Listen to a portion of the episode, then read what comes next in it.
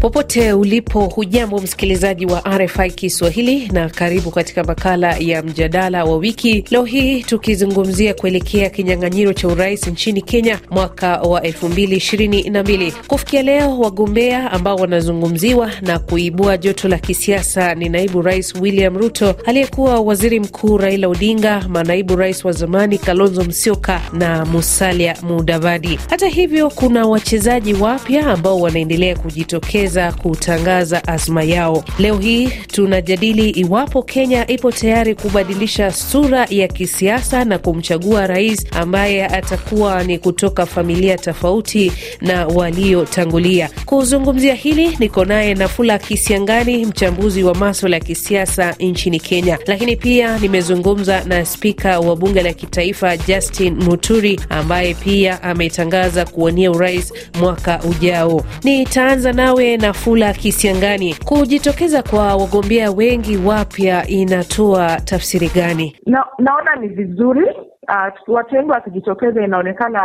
hiyo ni dalili nzuri sana, inaonyesha hata watu wa, wameanza kuamini institution zetu demokrasia, na watu wana pia wana hiyo hope, lakini pia wao kujitokeza pia inaweza maanisha saa ingine ni strategy ya kuweza ku, kujipanga kisiasa. Unajitokeza ndiposa maybe ununuliwe na mtu mwingine ili upewe kitu ingine kubageni. Si kila mgombeaji ambaye amejitokeza ana, atafika kwa debe, yani kitu tunafaa kujua. Inaweza kuwa pia ni anaangazia kitu ingine, lakini hiyo pia ni njia moja ya kuweza kupata hiyo kitu ingine, lakini pia pia hiyo pia inaonyesha ni saini nzuri sana kuonyesha kuwa demokrasia yetu pia inaendelea ku kuongezeka na Wakenya wengi wana imani hata kusimama kama urahisi. Kwako Spika Justin Muturi, ukiwa mmoja wa wale ambao walijitokeza kutupia turufu kuelekea Ikulu, nini hasa kimekupa msukumo? Ni muhula wangu wa pili na bado nasikia nangetaka kuwatumikia Wakenya.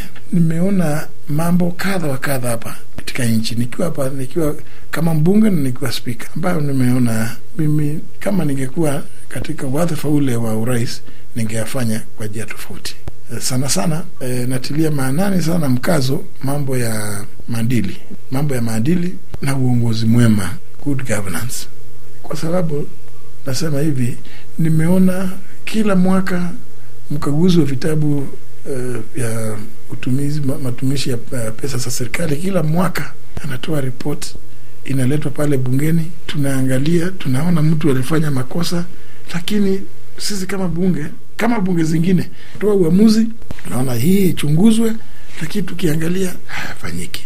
Shida ni nini?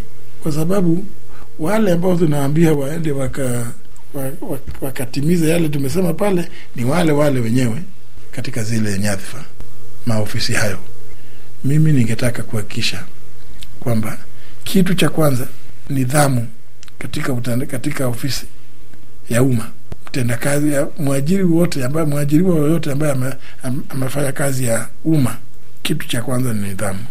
Wakati unapewa wadhifa wowote wa serikali, sio duka, sio biashara. Wewe kama mshahara ule unalipwa haukutoshi, enda nenda ukatafuta pahali pengine, ondoka kwa serikali.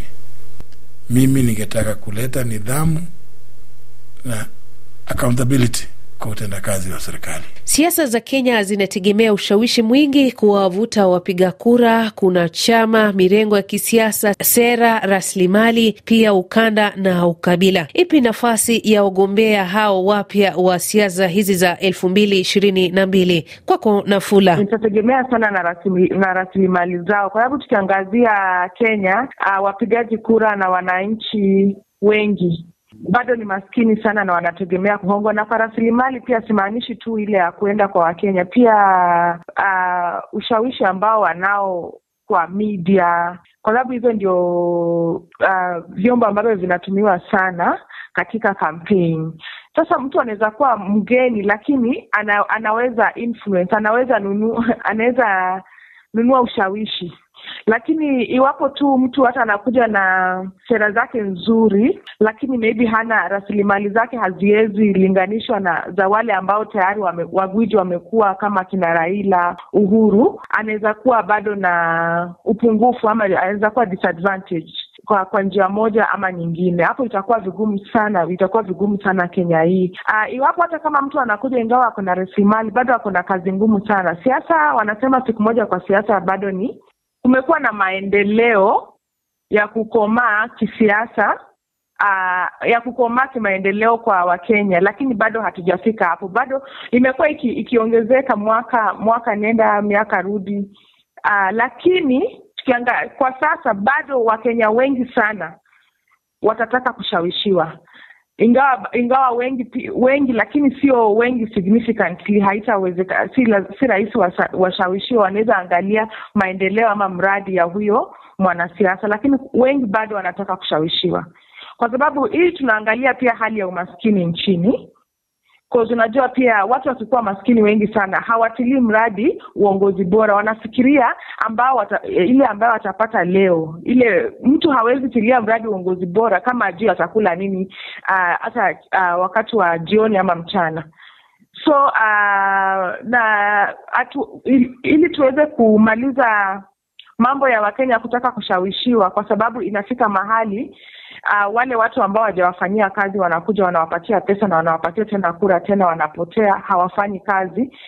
Tunafaa kuwa na kumaliza umaskini kwa Wakenya, kumaliza umaskini kwa Wakenya, kwa sababu mtu mwenye hana chochote hawezi fikiria mbele, kwa sababu hayuko shua hata kama atafika, maisha yake itafika mbele.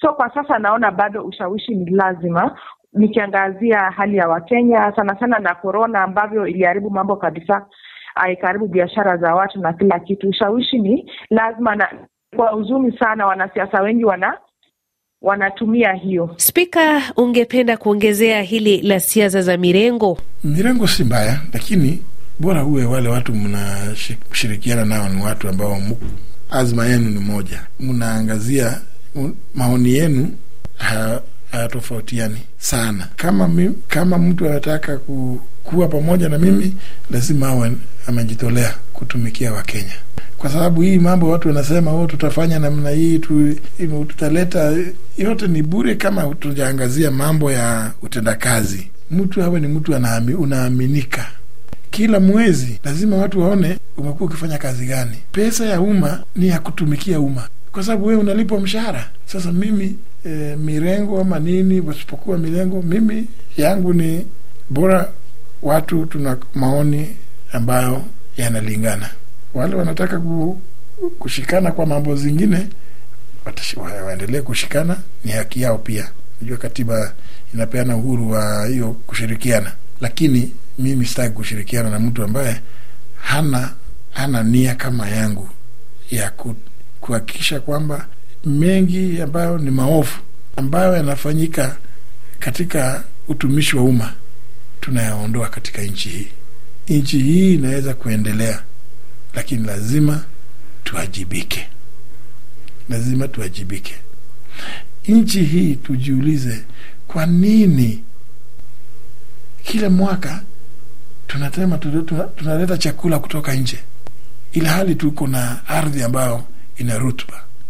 Ni, ni, na mawazo iko, tumeona hayo ma, ma, mawazo mengi yako vile tunaweza kujitoshelesha, lakini ni pale ukifika pahali ya kutekeleza, hapo ndio mambo tunakwamia. Na sasa ukiangalia siasa zinavyokwenda, ni yapi matarajio yako Nafula Kisiangani? Uh, kama wanabiashara nawanda, umeona watu wengi sana wakikimbilia mkoa wa kati kwa sababu huko kuna watu wengi sana ambao kuna rasilimali nyingi sana za kisiasa. Nawe Spika, unaona una nafasi gani kushinda uchaguzi huu?